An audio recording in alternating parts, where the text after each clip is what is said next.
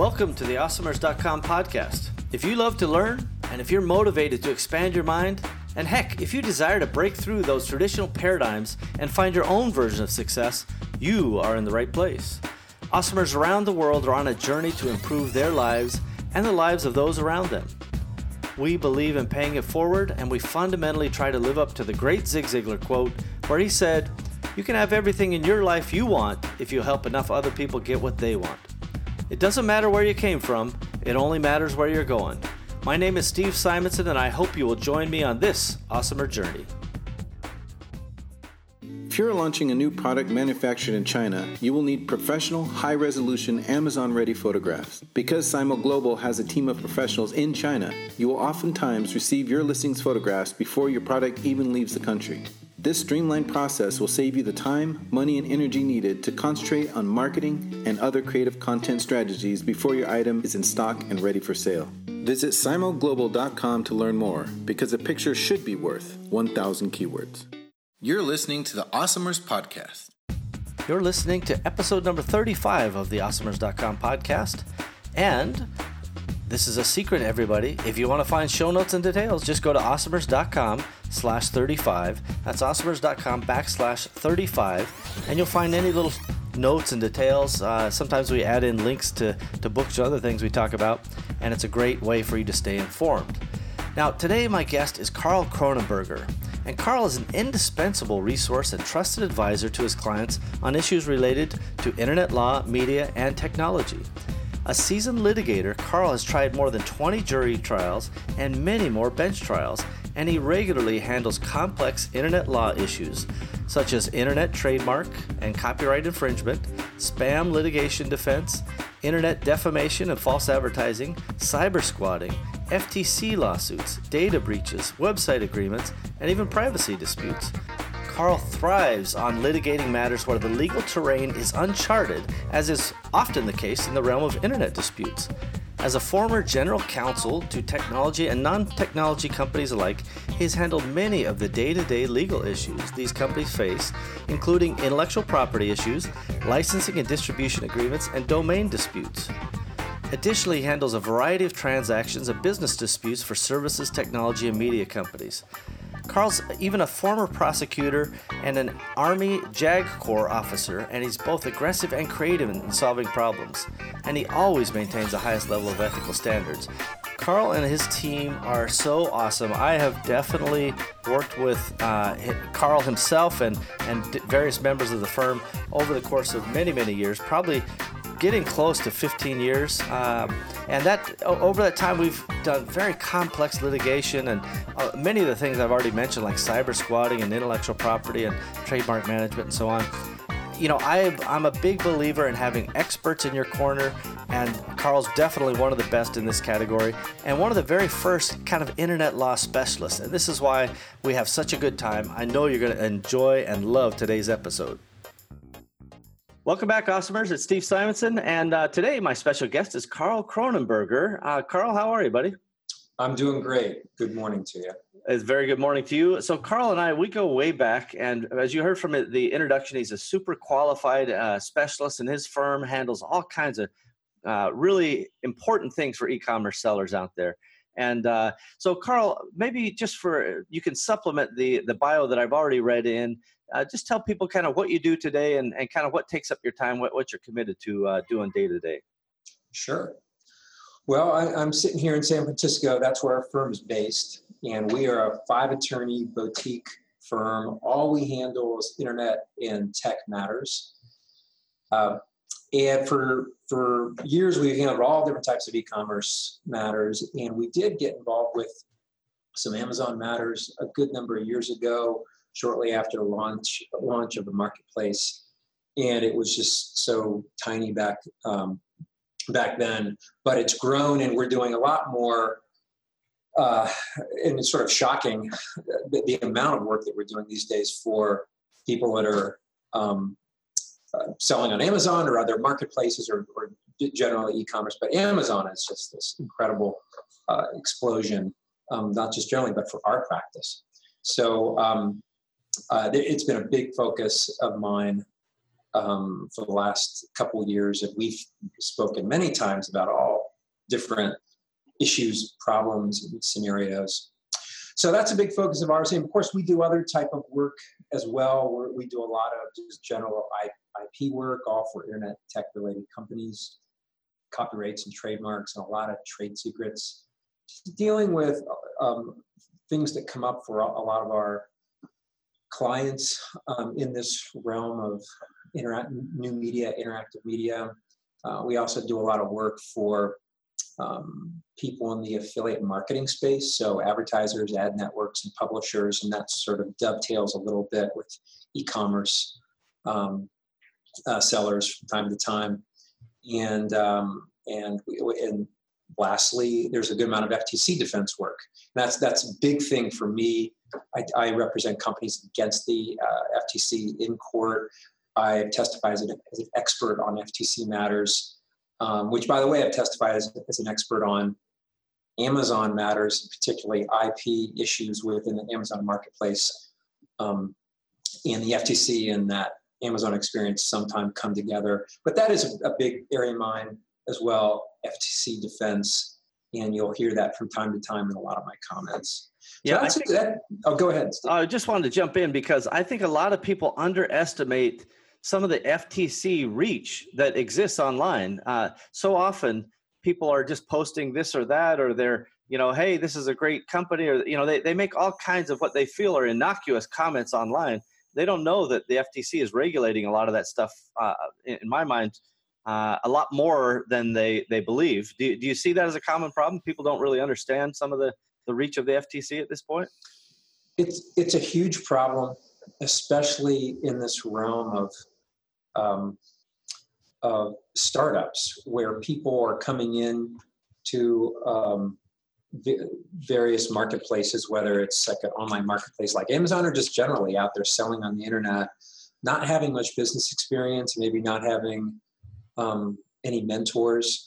You have um, things where people were just situations where people were just copying what they're seeing others doing out there without realizing that certain things uh, are off limits under FTC guidelines and rules and regulations. I mean, as, an example, the endorsement regulation. That's the big one, and I, I, bring it up because it's very relevant for people selling online, definitely um, Amazon.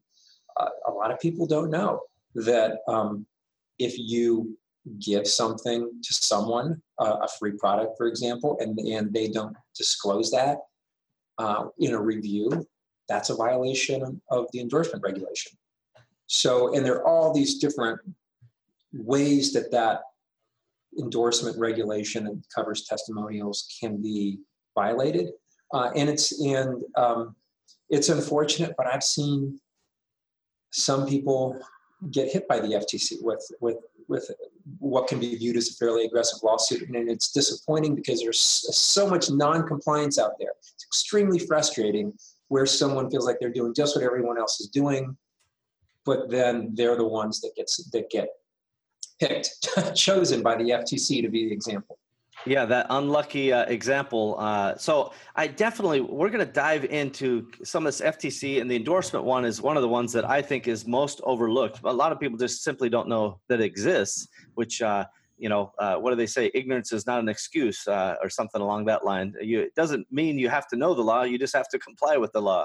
It's so, not a defense. It, yeah, it's not a defense. Ignorance is not a defense. It, every now and then it may play in a little bit, but it's sort of after the fact in terms of mitigation. So on these issues, you're right; it is not a defense. Yeah, and I think you know every e-commerce person on the planet has probably been guilty in one form or another of violating that uh, endorsement clause or, or, that endorsement rule. Just to be clear, and myself included uh, along the way. So we're going to talk about that. We're going to talk about some of the the health and beauty um, kind of claims that are out there. We're going to talk about some of the the normal Amazon uh, situations where you're kind of called in to help out, and so much more. Uh, but we're going to do that right after this break. Empowery. The name says it all connecting e commerce entrepreneurs with great people, ideas, systems, and the services needed to stay business dynamic and to grow. Empowery is a network, a cooperative venture of tools and resources to make you better at what you do because we love what you do. We are you. Visit empowery.com to learn more. You're listening to the Awesomers Podcast. Okay, Awesomers, we're back again. I've got uh, Karl Kronenberger with me today, and we are talking about all kinds of legal things. And, you know, I want to just kind of uh, get in our time machine, Karl, and go back. We probably started interfacing, I, I want to say, in the mid 2000s, uh, maybe 2003, 4, 5, something like that. Do you think that's about right? I think it's about right. Uh, it, it, it's it's been a while. Um, it, uh, you know, you know, we, we started working actually on on trademark matters. That's how we got yeah. our, our start to, uh, together. And um, uh, I think it. I was. I think it was maybe three four years after I I started this firm, and uh, yeah, great experience uh, working with you back then. Yeah, it was definitely so. Uh, what I remember especially, and it really spoke to me, and I think it still is just as as uh, salient uh, today as it was back, you know, 15 years ago ish, uh, that you guys specialize in internet stuff, right? And we were struggling with cyber squatting. We were struggling with, you know, trademark related things because we had a fairly uh, successful company that was getting a lot of attention. So people would go cyber squat, you know, with typos and domain names and all kinds of different things. And it was just kind of like a whack a mole situation. But you helped bring order from chaos, as I like to say. And we also had a very complex litigation that you were able to help with that crossed borders between Washington and California. Just really, really great experience. And so for all these years, I always kind of think of Karl and his firm and his team as a really great resource for you know anything that they specialize in right? We don't go to karl and say hey we're doing some maritime law and we want to you know put in a, a weather station. That's uh, probably not his specialty. But anything internet we kind of start with karl's firm and and see uh, how they can help us. So really great history. I appreciate everything you've done for us uh, in fact, he helped us win a, a pretty significant litigation. Uh, I always sum up that story where I say, uh, although it didn't finally go to court, we went to um, mitigation or what do they call mediation. that? Mediation. Thank you. We went to mediation, and you know they kind of bring both parties into the uh, room and they you know they get both guys and they basically say hey you guys are both full of crap uh, you know nobody's getting nothing and then they split into parties and the, the mediator came in and said hey listen i've read the thing i think you guys are completely screwed this, he's talking to us and i've already talked to them they say if you give them a hundred grand uh, they'll walk away right now uh, and we'll just call this thing a day and our response was something like, uh, okay, well, uh, we hear what you're saying. Uh, we disagree. Our counteroffer is give us $6 million and 50% of the company. And, uh, and that's the, the fun began and it was a long day. but uh, at the end of the day, I think we came far closer to our side than they did there and theirs. Don't you recall? I, I think so. I think yeah. so. It's a very fun, uh, fun, but not fun actually, but it's fun to look back at it and just go, Hey, score one for the, the good guys. Uh, of course, the other guys probably disagree, but say la vie. so, Karl, let's let's just talk about you know how you got started and what made you go down the path of of law. Um, you know, obviously you had to go to university. I hear that's what lawyers do. Tell us about that. Well, I went to Notre Dame, and I was in something called ROTC, uh, Army ROTC, and that's how I uh, I paid for college. And I um, when I graduated, I decided instead of going in as a platoon leader, I would uh, go to law school. It was re- really either medical school or law school or or, or be a platoon leader. And um, um, I never really took any science classes, so it was really one choice. so that's that, that's the interesting sort of story how I decided to go into law. But it was um, it was a great experience because I went into the army after law school just fantastic years of my life where uh, I got to, to, to live overseas. I got to, to live in different parts of the country.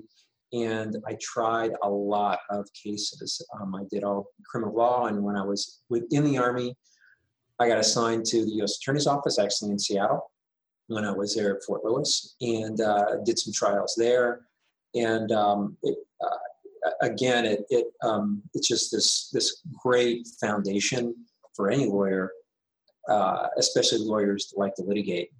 So uh, when I, when I was in the army, I had a great interest in tech, and especially when I was in Korea, because back then it was really expensive to, to call home. So and the internet was just arriving, and I, I downloaded something called Mosaic, uh, um, which was this web browser. And I remember the very first uh, website I went to, which was CNN, and I remember O.J. Simpson, his picture slowly loading onto that computer screen as my first first web page.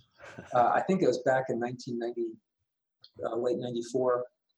Um, and uh, and since then, I, I have just had a big focus on tech. I I did um, a lot of what I've learned is is sort of self-taught. I learned some basic uh, uh, coding when I was in the army just for fun, and I ran certain things for the JAG Corps, some technology efforts, mostly in the form of automation uh, in uh, within the JAG Corps.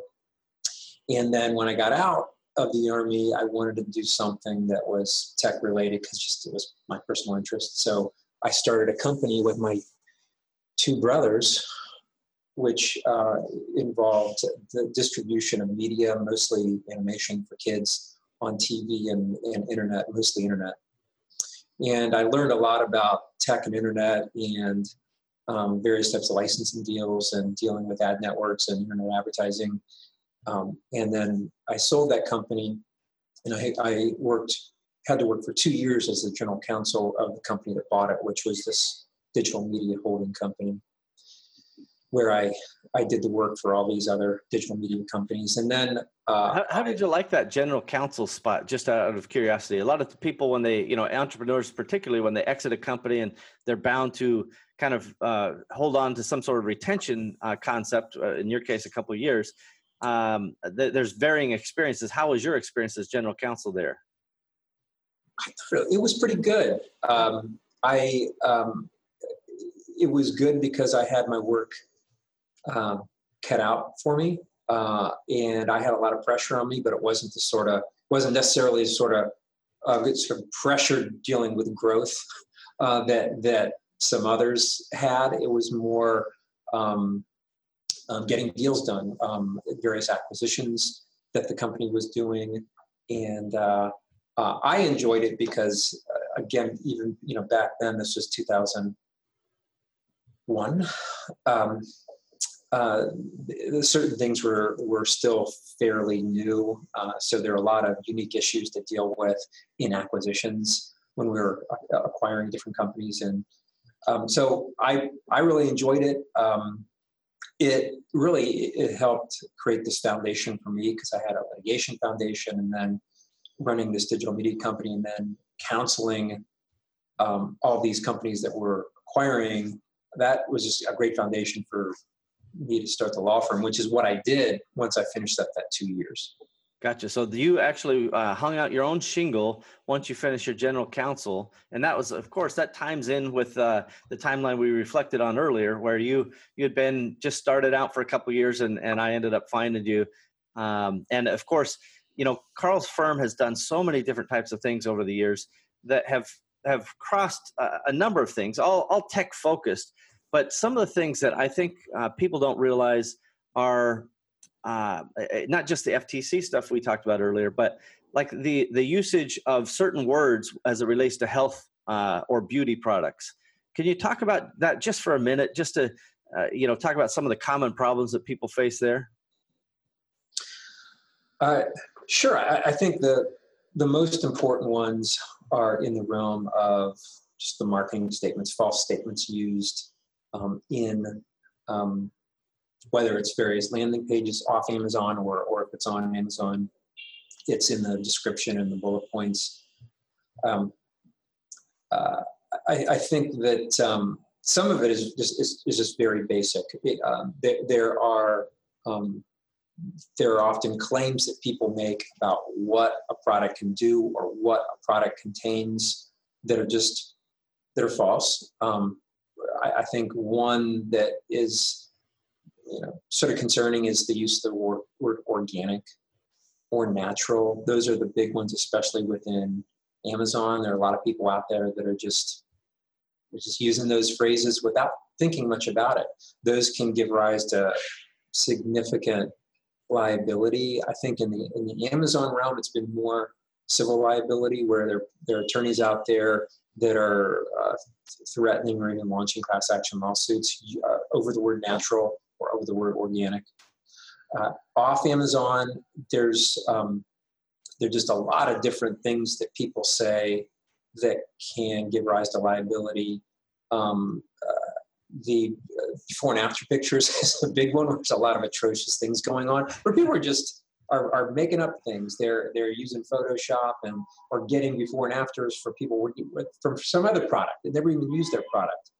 Uh, that gets us into this realm of, of testimonials um, because off Amazon, it um, it's I think it's pretty risky, especially with alpha beauty products, to have fake testimonials um, or um, testimonials where this material connection with the company is not disclosed. That material connection being I got a free product or I'm related to the owner. Uh, lot of I think that as you, as you mentioned, Steve, a lot of people have these experiences, especially when starting, let's say, a, a new product in Amazon. They've got some friends and family that buy the product and they do reviews and and uh, uh, I mean, I think technically violation of the statute, but but I, it, it, it's um, uh, I, I, wouldn't say it's it's it's the worst violation in the world. I think when you start looking at on Amazon, where it's not just four or five reviews, but you've got hundreds and hundreds of reviews, and there's schemes that people use to pay people, uh, uh, refund them for the product, or that sort of thing. That's where you sort of you cross the line, especially in in Amazon. Um, so, as I said, you've got this this endorsement regulation which pervades all the way throughout these these e-commerce and Amazon stores. But then you also have these issues dealing with false claims, claims about what the product um, can do, and um, I, I, can go into that a little bit more uh, if you want. I, I think what when it comes to health and beauty products, people are coming up with their marketing claims. They, there needs to be some, obviously, some good faith basis in fact.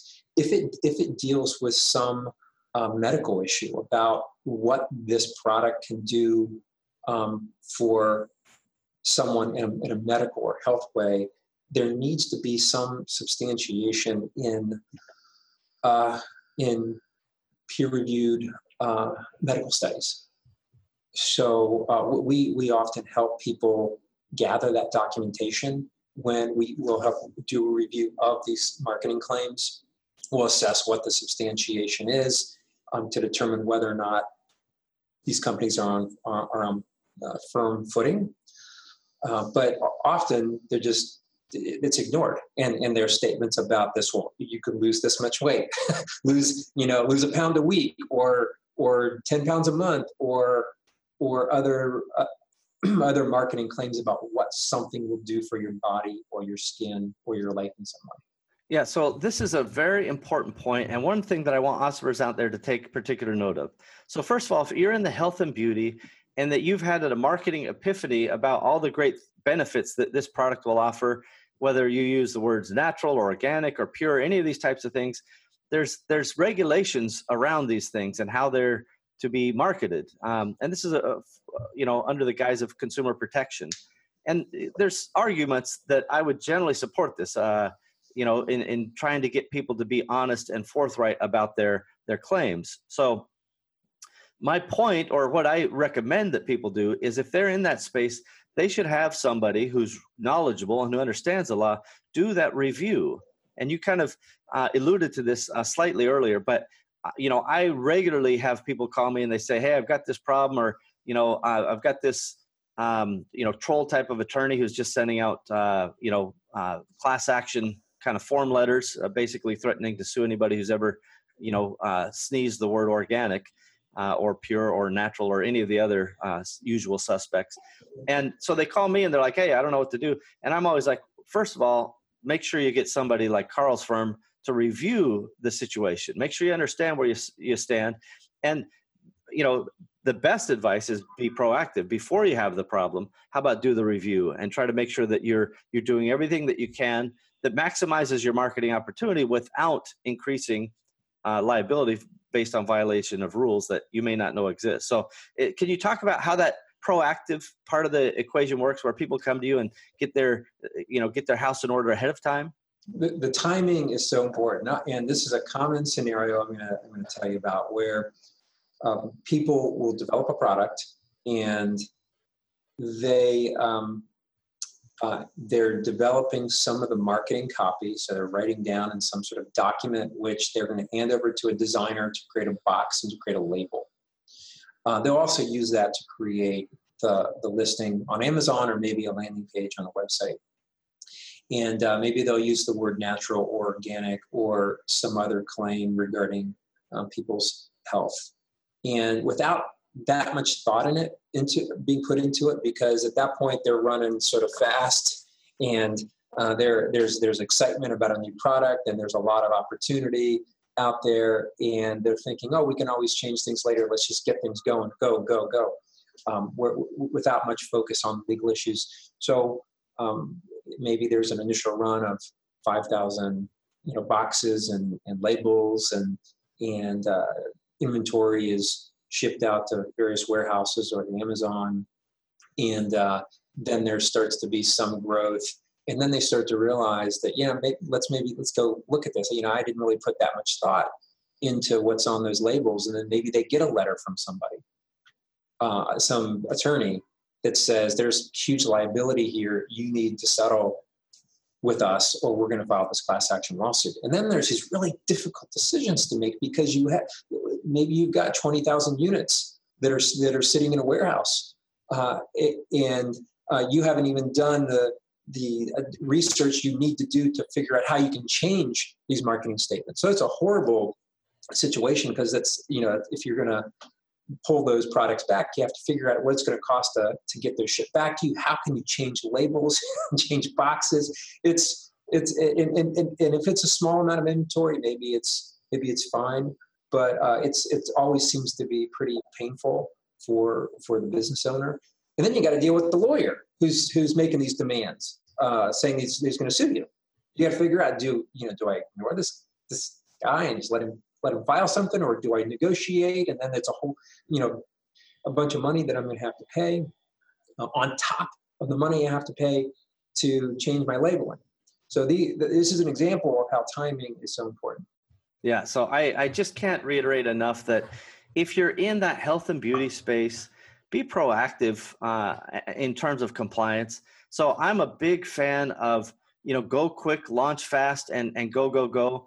But in certain categories, and that includes health and beauty, probably includes toys and other things that are heavily regulated, heavily monitored for compliance and so forth. You really have to check off some of the basic buttons. And if you don't know those buttons, you need to pump the brakes a little bit and back up and get it right because every one of those packages that Karl talked about, those are evidence against you later if they're done wrong.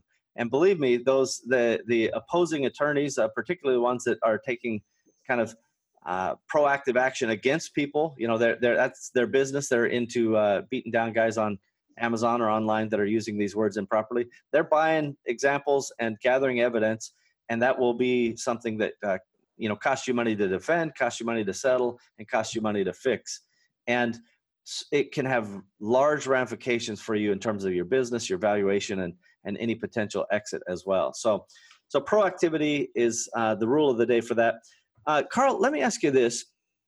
Uh, you know you've been doing uh, kind of uh, internet related uh, legal stuff for so many years. Has there has there been a big lesson that you've noticed in your journey so far? Anything kind of universal that's like hey if i could tell entrepreneurs or business people this particular lesson it would be helpful for them and, and ideally for you in the future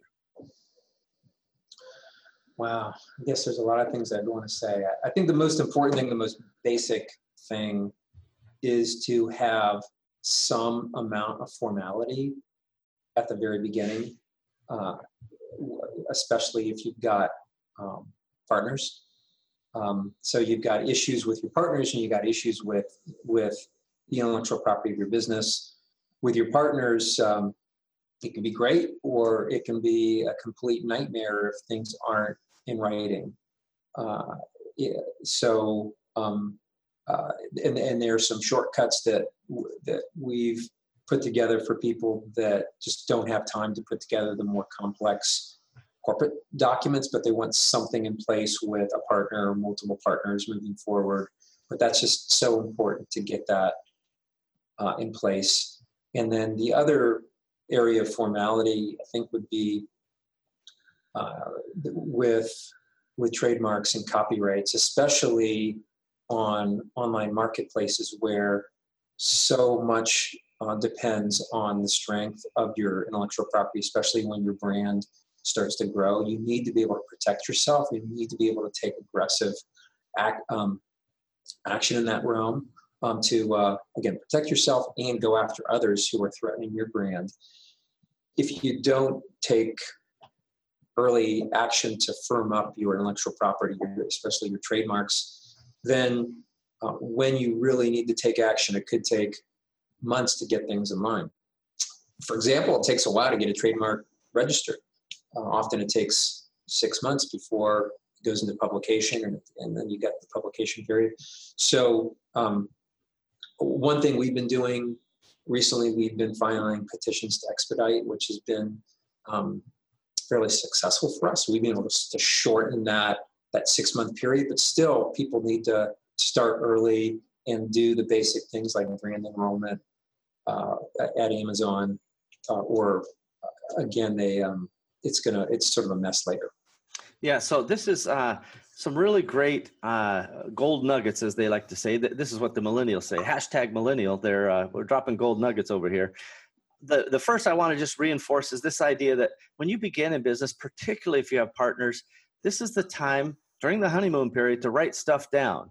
Hey, uh, if you want to buy me out or I want to buy you out, what are the terms of that? How are we going to value the company? Kind of getting that that basic stuff down and and any governance and and individual responsibilities, all that should be written down because the honeymoon doesn't last forever. And I've had wonderful partnerships with with folks, and I've had stuff that went sideways. And at the end of the day, it's the the legal documents and the the pieces of paper that everybody can rely on. When we've had it and it was tight, it, it really was more or less amicable, even if there was strife in the relationship. When we didn't have it, that's when trouble happens, and you know it's kind of like a, a an ugly divorce, right? Everybody's hiring lawyers, and it just gets ugly. So that reinforcement of getting your ducks in a row and, and adding formalities, you called it early on, very very good advice. The other thing, I just can't stress this enough. When you when you really are putting a brand together and you expect this thing to be something that is truly important to you, take the time to get your trademark uh, organize and, and get your ducks in a row. And uh, by all means, please hire a professional. People don't realize, yes, you can go to the trademark office and you can pay the money and you can write things down on a piece of paper and send it in. But the scrutiny that the trademark office has, the enforceability, just the, the, the preliminary search to see if it's even going to be accepted uh, anyway, all of that people underestimate. And having watched Karl and his team work, you know, for a very, very long time, they add so much experience and value that is far greater than the little Scooby snack they charge in terms of a fee. So I highly recommend whether you choose Karl's firm, which is who I like to use, or somebody else, just get it right. Get a professional to help you. Otherwise, what you have often is just a piece of paper, not that enforceable. Do you, do you think that general principle is, is fair to say, Karl, even though it may be mildly self-serving? I think I think so. I think that um, it is helpful uh, to get that initial advice because um, you know sometimes there are some mis- mistakes that are made in some of those early filings. Uh, I think the most important thing is just is to do it. You, you do have common law protection, and, and it, outside of Amazon, I think the common law protection is a lot more important, a lot more meaningful. Some people never register trademarks if you know when they're when they're out there outside of Amazon. And we filed many cases for for companies that just that don't have registered marks. But there are there are some disadvantages for those those companies. You get better. There are certain advantages regarding constructive notice. You can it's it's harder for some people to say that they didn't know about your mark if you've registered it. Um, but then once you get into Amazon, it's it's so much more important because uh, Amazon these days is um, uh, uh, brands for, from Amazon's perspective uh, are just not as as important uh, to, to, uh, to, to, them. It, it's um, and there's such a focus with Amazon with all with just selling these sort of items, these widgets, and so I think from their perspective, it's not as important. From the seller perspective, it's everything, especially when you've got uh, factories that are producing similar products for for multiple people They're all selling on Amazon. How do you how do you set yourself apart, especially when you when you've got a situation with Amazon where they don't care that much about sellers. It's all focused on consumers. So you need to do everything you possibly can to to set those protections up for you as a seller early on in Amazon. Yeah, I quite agree. When we come back after this next break, we're going to talk a little bit about my philosophy uh, uh, of having a good legal defense, but also having a good legal offense, uh, as well as some of the typical Amazon kind of copy relate problem, copy related problems that Karl and I have seen along the way. And we'll be right back after this. Catalyst 88 was developed to help entrepreneurs achieve their short and long term goals in e commerce markets by utilizing the power of shared entrepreneurial wisdom.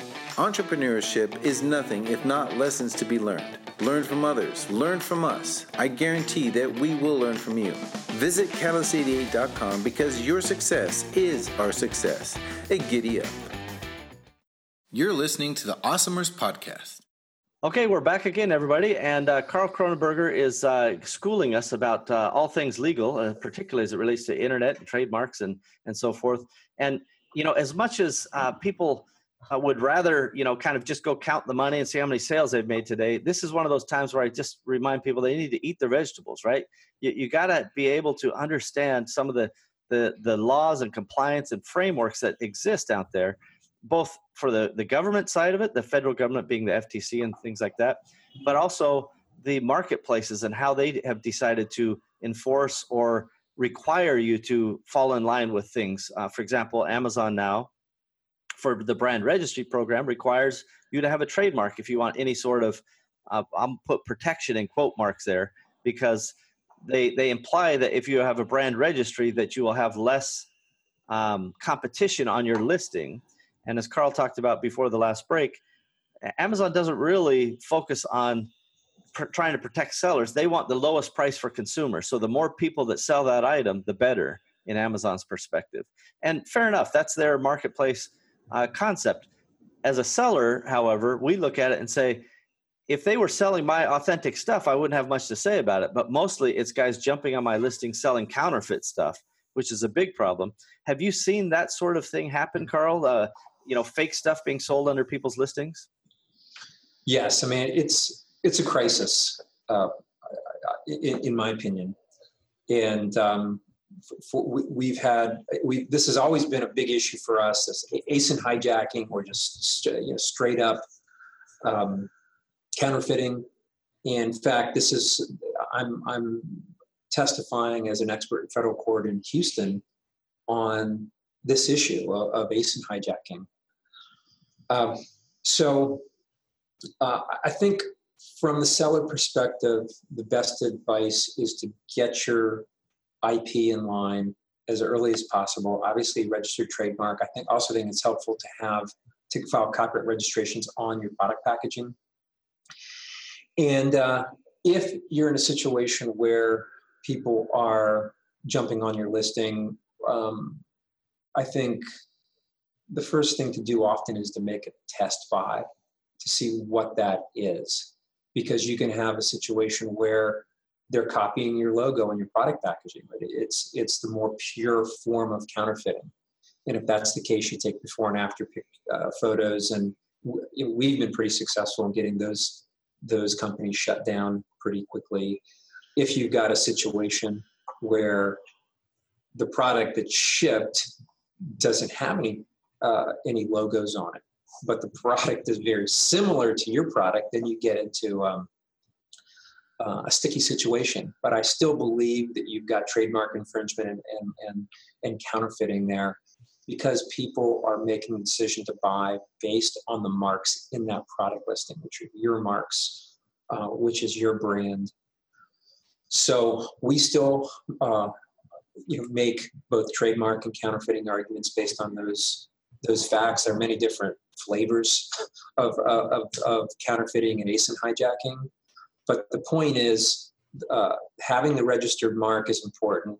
It's also important to have a track record of enforcing your intellectual property within Amazon because if you get to a point where you are sending Amazon um, requests to disable certain sellers uh, on a weekly or daily basis, you may be in a position to get Amazon to restrict all sales on that ASIN to just uh, your company and those you approve. Uh, some people call this brand gating. It's a phrase I really don't like because I feel like it's sort of made up by people outside of Amazon, I believe. I don't I don't think Amazon created that. Correct me if I'm, I'm if I'm wrong. It's also extremely difficult to get.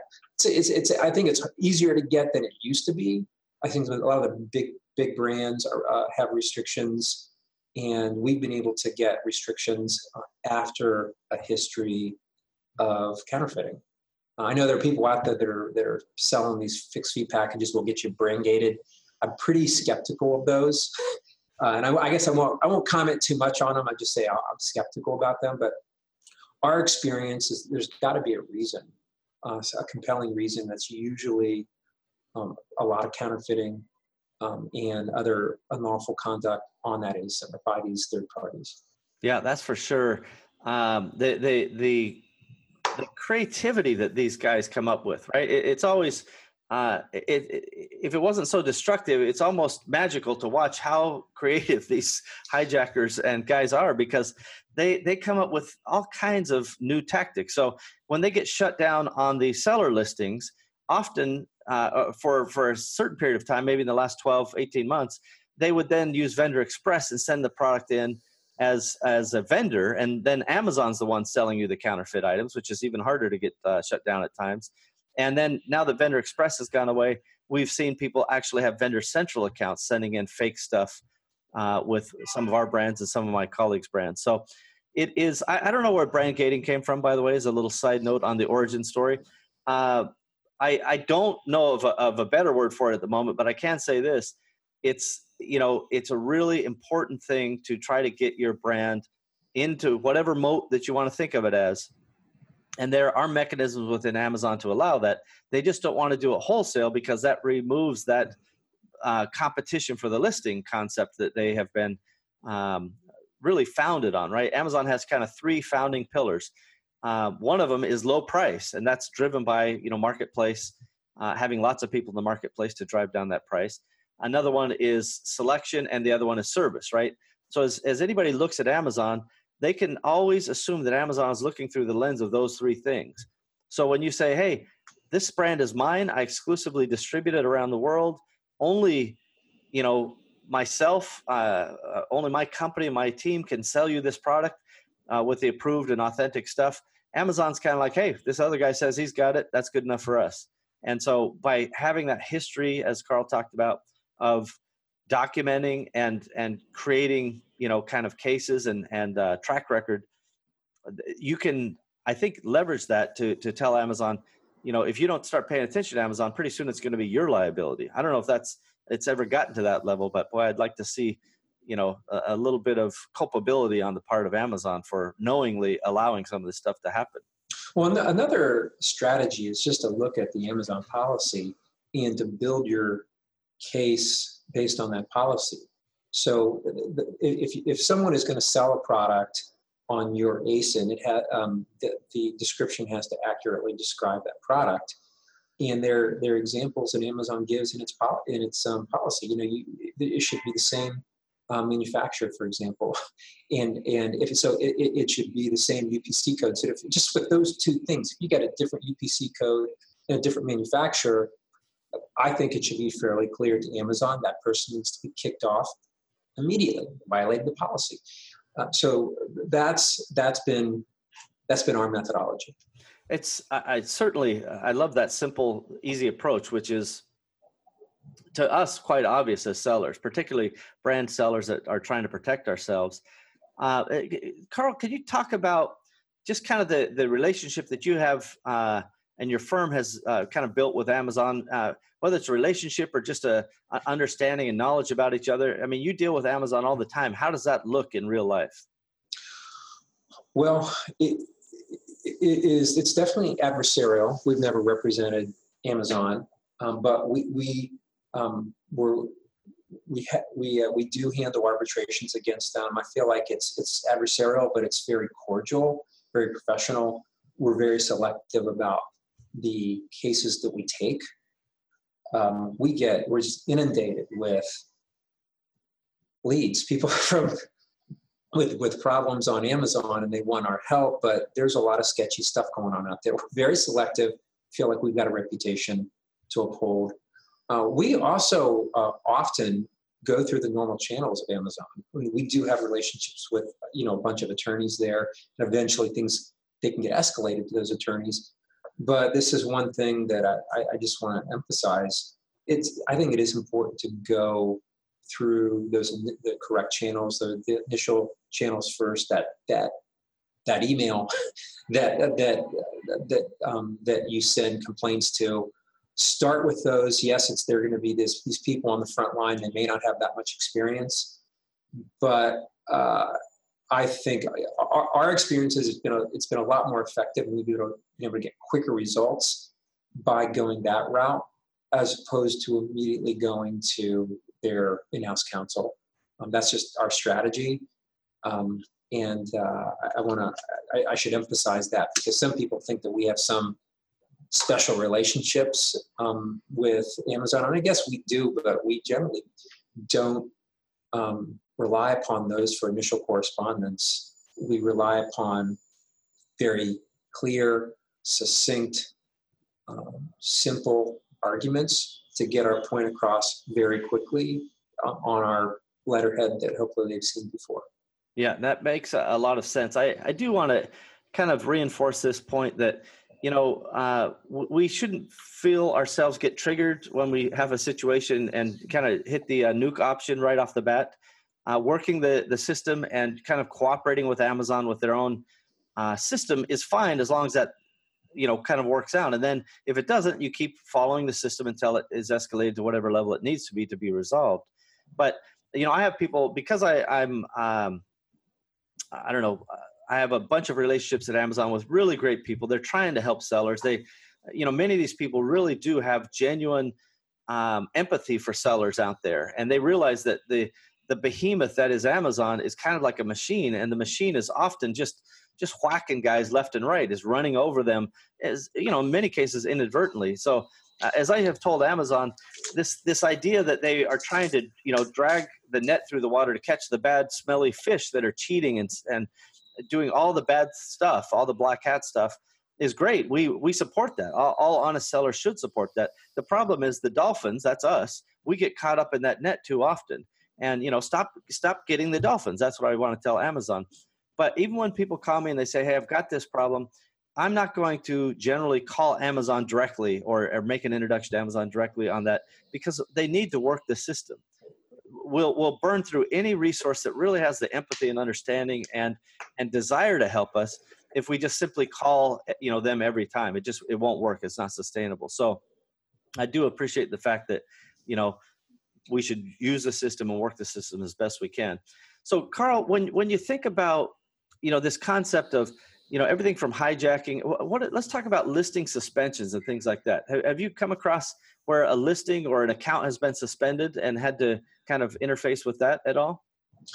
That's probably um, the bulk of the work that we do is dealing with that. And um, a good amount of it is this another crisis I see where people are making intellectual property claims from free email addresses or, or, or even email addresses from free services in China.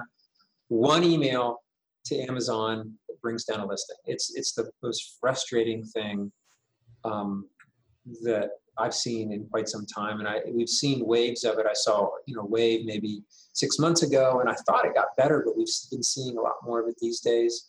So we're helping people respond um, to Amazon uh, to Amazon um, because Amazon usually says work it out with the intellectual property owner, but this is just some random Yahoo address. Who is this person? They're not responding to me. So um, that that's that is a big problem, and we've generally been able to get on top of that. I think the problem is it doesn't happen immediately. It, it doesn't happen often the same day, and every day that goes by, there's um, there's important revenue that's that's lost. And then there's also momentum if your if your listing is down for a while and then it's back up, um, momentum that's lost there. So that's something that is a great concern of ours. Um, we we do deal with account suspensions from time to time. Frankly, we're pretty selective with what clients we take on with with um, account suspensions because a lot of times the account suspensions are for good reason. yeah, let's take a minute, everybody, and remember that uh, you know eh, eh, you go take a poll at the prison. Everybody there's innocent, right? And I've heard a lot of sellers come to me and like, "Hey, I didn't do nothing," right? And uh, then you go, "Yeah, but didn't you send out you know ten thousand uh, review requests or review reimbursements or whatever?" And they're like, "Well, yeah, I did that, but uh, you know what, what's that, right?" So let, let's remember that there is, should be a level of enforcement that is reasonable, and as long as it's consistent and fair then we should have no problem with it because that's the only way to regulate something. So I, that's a very good, very good example with, with the reviews. Just a few weeks ago, we had this person who had seven, eight hundred reviews that she had obtained on on her product that she just launched about a, uh, um, about a month before, um, and uh, it was all done through various Facebook groups where people would buy it and then be reimbursed through PayPal afterward. Just complete, you know, clear, egregious violation of the Amazon rules, obviously a violation of FTC regulations. And the person, you know, calls us and, and asks if we can help her um, get her account. Actually, account wasn't suspended; they just removed all the reviews. I think her account probably will be suspended. and uh, we we we uh, we passed on that. Um, so, uh, and I'm not sure, you know, if, if that person ever got representation.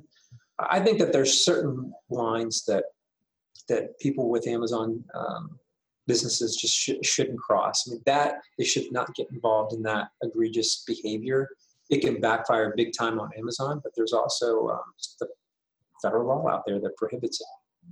Yeah, it is. You know, particularly as it relates to reviews, this is where that testimonial uh, requirement kicks in it there's so much that you can do that's just pure wrong right? And uh, the the reality for me is that everybody under they, they kind of uh, three four years ago said maybe it's even five six years ago now they said gosh if we get a lot of reviews and the reviews are you know keep us at that four and a half star level or above our conversion rate goes off the charts. You know they they could see it. And they then they say well gosh uh, solve for x how do i get more reviews well let's let's just pay people for reviews right? It just seems so obvious. Uh, and then of course all these review services started coming out. And then when you actually see as a company and you see here's a here's a company and they just sell reviews that's all they sell that sounds perfectly uh, uh, like a solution for you. And you're like hey i'm you know signing up. But the the fact that amazon a hates that and there's a review purge happening right now in the summer of 2018 that is that is catastrophic. And I personally believe there's a bunch of false positives in their algorithm. Um, I've seen you know people that I know are basically very passive business owners. They they do almost nothing with their uh, their listings or products or active kind of uh, review uh, enhancement type of techniques, and they you know they've watched you know a thousand or two thousand or three thousand reviews just disappear.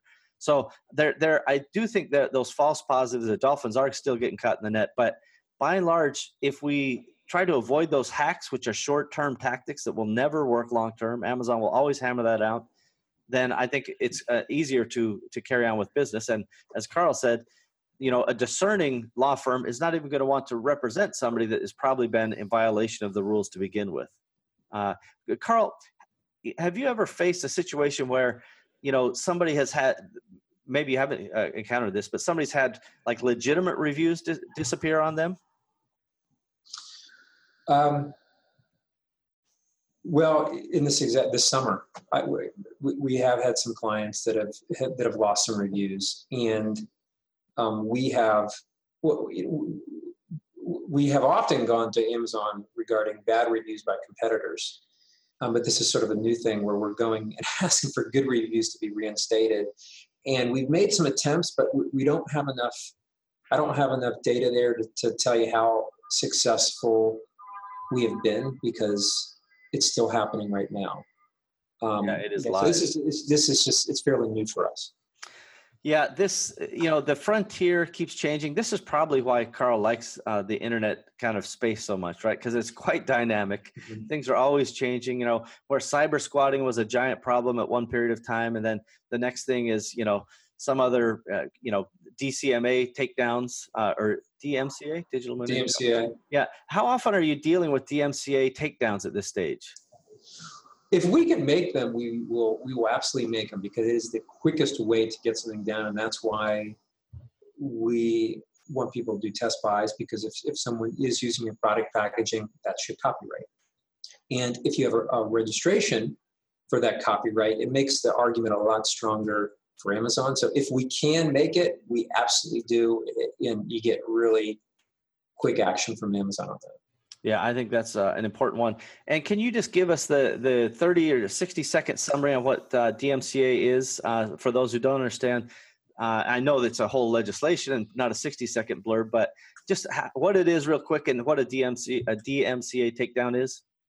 Well, DMCA stands for Digital Millennium Copyright Act, and it gives immunity to ISPs um, um, for from copyright infringement um, that arises um, from the actions of their their customers if the ISP follows the rules.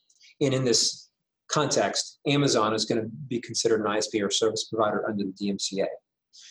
So if you if if someone is infringing on your copyrights on Amazon, under the statute, you can give Amazon notice that there's this infringement going on, and you can and it's a request for it to be taken down. Uh, Amazon um, has to follow the statute, and if it's a properly formatted request, they need they will take that content down. Uh, now that means they're going to be immune from liability. Now the supposed infringer has the ability to do what's called a counter notice, and if you do that counter notice, then Amazon can put that content back up and, and not be liable for it. Uh, so the way it works with Amazon, you can do formal DMCA notices, but the way they formatted their form, um, their online form, it is essentially a DMCA takedown notice because it uses the same language as uh, as the statute. So uh, I think it's it's a lot more effective than some sort of trademark demand because it's the separate statutory scheme, and also it's pretty clear if, if we if if it, if, um, we have a strong case, we have we have side by side photos that show that obviously they're copying it, and and it's sort of a cheap reproduction, and we and we show Amazon um, that copyright infringement. That's pretty effective. How about the you know the fact that people will often steal somebody's images you know we've gone to the trouble of having images professionally taken. Uh, occasionally they'll edit them or flip them or you know reduce them in size in some way but when if somebody takes the pictures i know they have kind of the common law protection but if they take the extra step of filing for copyright registration on those pictures or even their their title or their copy does that allow them to use the dmca to uh, you know get people off their listing or to prevent that people from selling against them? You do not need a copyright registration in order to, in order to make a demand under the DMCA. Oh. So uh, if you have one, I think it's stronger because the threat is more real to the service provider, but you don't need one. If you're going to sue anybody later uh, for copyright infringement, you need a, a registered copyright before you file your lawsuit. And if you if you've got uh, obtained a registration and the infringement happens after you obtained the registration, that means you can seek what's called statutory damages of uh, up to $150,000 for intentional infringement, and you have the right to re- request attorney's fees. You cannot get statutory damages or attorney's fees if you see the infringement and then you decide to register your copyright. So that's why if you've got a, a popular product, something you're making a lot of money from, it's sort of a no-brainer to get copyright uh, registrations on uh, all your photos and all your product packaging. This is uh, a perfect segue into my philosophy that having a good legal defense is just as important of having a good legal offense, just as important. So the the legal defense side of the equation is what we talked about at the top of the show, where we said, you know, get compliant with uh, FTC regulations, and if you're in health and beauty, make sure you're not making claims that are going to be a problem. Right? That's that's getting your defensive wall in order. Uh, but by, in my mind, by setting up a quarterly copyright registration process for your company, uh, assuming you're doing a lot of product development or things are happening on a regular basis, content creation, videos, photos, whatever the case may be, just setting that process up so that you get these registrations on file gives you so much more opportunity as an offensive measure to go out and put the, the kibosh on some of these things because now you have teeth. It's one thing to say, stop doing it or I'll get mad at you, right? That's kind of a common law copyright uh, letter um, versus getting the stop doing this. Uh, by the way, now that you've done it, uh, I'm going to come after you for the, you know, up to the 150 statutory plus attorney's fees. And boy, we've got a bunch of attorneys and they make a ton of money. So good luck uh, to you, right? And that kind of offensive measure can really help set the tone where people will stay away from your listing, people stay away from your your copyrights and trademarks. We've had many cases of people stealing you know I, I remember in one case we had somebody stole 15000 images from us. They just scraped our site and they made their own site with all of our images. And of course we did you know dmca them and we had everything registered through karl's firm and it was a, a slam dunk. They, they were gone and that was that it seems like a pain it seems like extra steps but you don't know that you need it until you need it and so I think this is my effort to try to make people aware of these things. Karl, do you have anything to add to that? Am I uh, out of my mind? Am I just one of those crazy uh, litigious people? No, I, I, think there's definitely a role for that that that sort of aggressive action. There, there's also other things that we've done, um, and, and I, th- this applies to businesses that have gotten to a certain point where they've got some significant revenues. Uh, if someone is out there falsely advertising. If you've got a unique product and someone is doesn't have the same product, but they're using a lot of the same marketing, a lot of the same marketing claims, and they're just straight up false statements. Uh, and you feel if you could take out one or two people, um, you could uh, th- there's going to be significantly more revenue you're going to generate. Then you, you do the math. It, it, it, at a certain point, it makes sense to litigate those false advertising claims uh, so, it, and, and if you've got registered intellectual property, that may uh, come into play as well. Uh, but I, I, think it's something that people don't do enough of in the Amazon marketplace um, um, because there's, especially in these these niche areas where there are not very many, there are not very many players. Um, uh, uh, but I, I think that there are like for example, uh, you know, another strategy is if if you know that that with a certain let's say health and beauty product that a certain company is saying that their product contains a certain level of whether it's vitamin C or whatever whatever that whatever it is, and you know it's not true, you know, we've helped clients buy that product and send it to the lab, and then at that point you're in a position to sue them. You could sue them or threaten to sue them, to sort of to take them out of the marketplace. And in a very high volume, with very high volume products, that makes sense from a financial standpoint. Well, this is really the the why to me it's important to have both ducks in a row. So it doesn't make sense for us to go, you know, throw shade on somebody and go, "Hey, you don't have a, a you know enough vitamin C in your product. Uh, you know you claim x amount and we t- went to the lab and you don't have it in there if you don't also tell the truth uh, right? So in the world of truth telling we should all hold ourselves and others to the same standard. And this is one of those uh, foundational issues for me. If we tell the truth and we do the right thing our costs is they're inherently higher right? When, when you do the right things you're putting all the right products the more expensive stuff goes in and the way guys shave costs is they they cut corners they start cheating the system a little bit. And you know, uh, sometimes in China they call it product fade, right? So you know, it started out as pretty close to what they claimed, and and over time it got farther and farther and farther away. Well, that's just simply not fair. And by the way, they it's not fair to the customer most of all, but it's certainly not fair to your business. It's uh, you know an unfair trade practice, if you will. And I like I do not like I don't stand for that stuff. Now the first is I, I got to have my house in order. I, am not throwing stones at somebody else if, if I'm doing the wrong thing.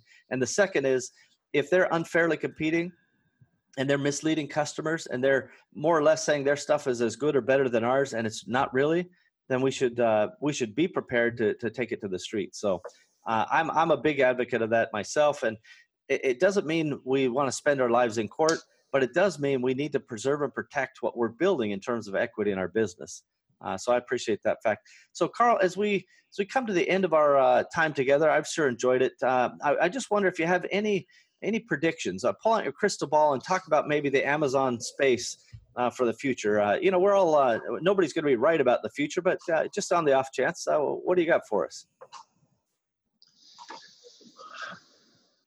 This is tough. I guess this. My, my only comment is is is a is a generalization, and and that is um, there's a certain context where I think um, brand uh, building becomes you know so much more important. Um, uh, I, I, think that there are certain products that are it's it's great for to get started on Amazon, develop sales, and then go offline. But but uh, I think that there is going to be this you know, this change, this movement, especially in certain sectors where more and more is bought online as opposed to offline. For example, in uh, groceries or different consumables. Um, and I think um, because of that, I think brand is more and more uh, important. So from from my perspective, just when with me looking at the value of different businesses. And by the way, I do represent a couple funds that that buy Amazon businesses. So, so looking at these issues quite frequently, what makes an Amazon business valuable? Uh, I think uh, for many reasons, it's that strength of the brand. And there are many ways to build a brand. It's not just your trademark registration, it's building it up in a lot of different ways. Yeah, so I think that is really, really uh, sage wisdom.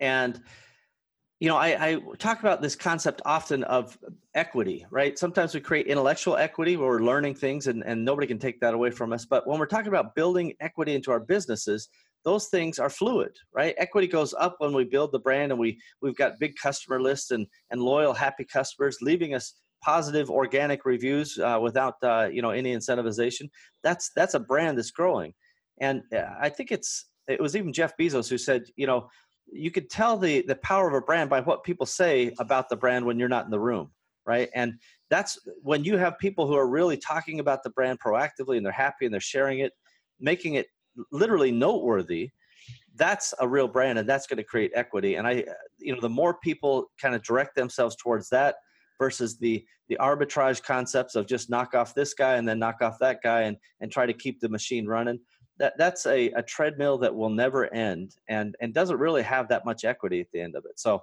very very good advice uh, karl thank you so much for joining us today it's been a real pleasure and uh, i know it's your time's super valuable so thank you on behalf of Awesomers for giving us that time today Thank you so much for inviting me. Oh, it's my pleasure as always. Awesomers will be right back after this. Hey, Amazon Marketplace professionals, this is Parsimony ERP, and we get one question over and over. Can you please tell me exactly what Parsimony does? Well, we'll try, but this is only a 30 second spot, so we're going to have to hurry. Connect to your Seller Central account and pull all the new orders. Enter the orders with all customer data. Enter all of the Amazon fees and charges. Store them at the item level. Generate profit and loss reports at the SKU level. Automatically generate income statements. Handle multiple companies. Handle multiple brands. Handle multiple currencies. Facilitate budgets and forecasts. Store all customer interactions in a sophisticated CRM system. Manage your supply chain. Project and task management. Maintain an audit log. Hey, you get it. That's Parsimony, P A R S I M O N Y dot com. Parsimony dot com. We've got that. You're listening to the Awesomers Podcast. Well, I bet you didn't see all of those subjects uh, coming up today. Uh, I always have fun talking with Karl, and as you can see, he's not just smart and kind of insightful, but he's creative as well. And this is this is one of the things that I really enjoy about Karl is that you know he doesn't just look at things and you know kind of a typical lawyer uh, response to things is no or it depends. Uh, Karl will always give you you know his best and most honest advice, and the same goes for the other folks in his firm. I regularly recommend this firm. Uh, again, I have no personal affiliation. This is just somebody that I think is awesomer. The, the team is awesomer. And especially for those involved in the internet world, e commerce, and particularly in the Amazon space, this is a firm you need to know. And you're lucky that you are here today to hear it. So this has been Awesomers.com podcast episode number 35. And again, as I mentioned at the top of the show, all you have to do is go to awesomers.com slash 35 to find the relevant show notes and details. And by the way, you can go there, you can leave comments about the episode, you can join the mailing list. There's all kinds of other things you can do to kind of stay informed and become a part of the community. We are now 35 days in a row dropping what I think is pretty great content. I hope you agree. And I want to reinforce this idea that you, the listener, listening at this very moment, you and me are talking together, that we have this opportunity to connect. You can go onto Facebook and find awesomers.com page. You can go onto our website at awesomers.com and contribute uh, comments, etc. And of course, uh, I always recommend and, and, appreciate when people go and share this online and leave us reviews on iTunes and Google Play and, and the like. Well, we've done it again, everybody. We have another episode of the Awesomers podcast ready for the world. Thank you for joining us, and we hope that you've enjoyed our program today. Now is a good time to take a moment to subscribe, like, and share this podcast. Heck, you could even leave a, a review if you wanted. Awesomers around you will appreciate your help. It's only with your participation and sharing that we'll be able to achieve our goals. Our success is literally in your hands. Thank you again for joining us. We are at your service. Find out more about me, Steve Simonson, our guest, team, and all the other Awesomers involved at awesomers.com. Thank you again. Clips.com.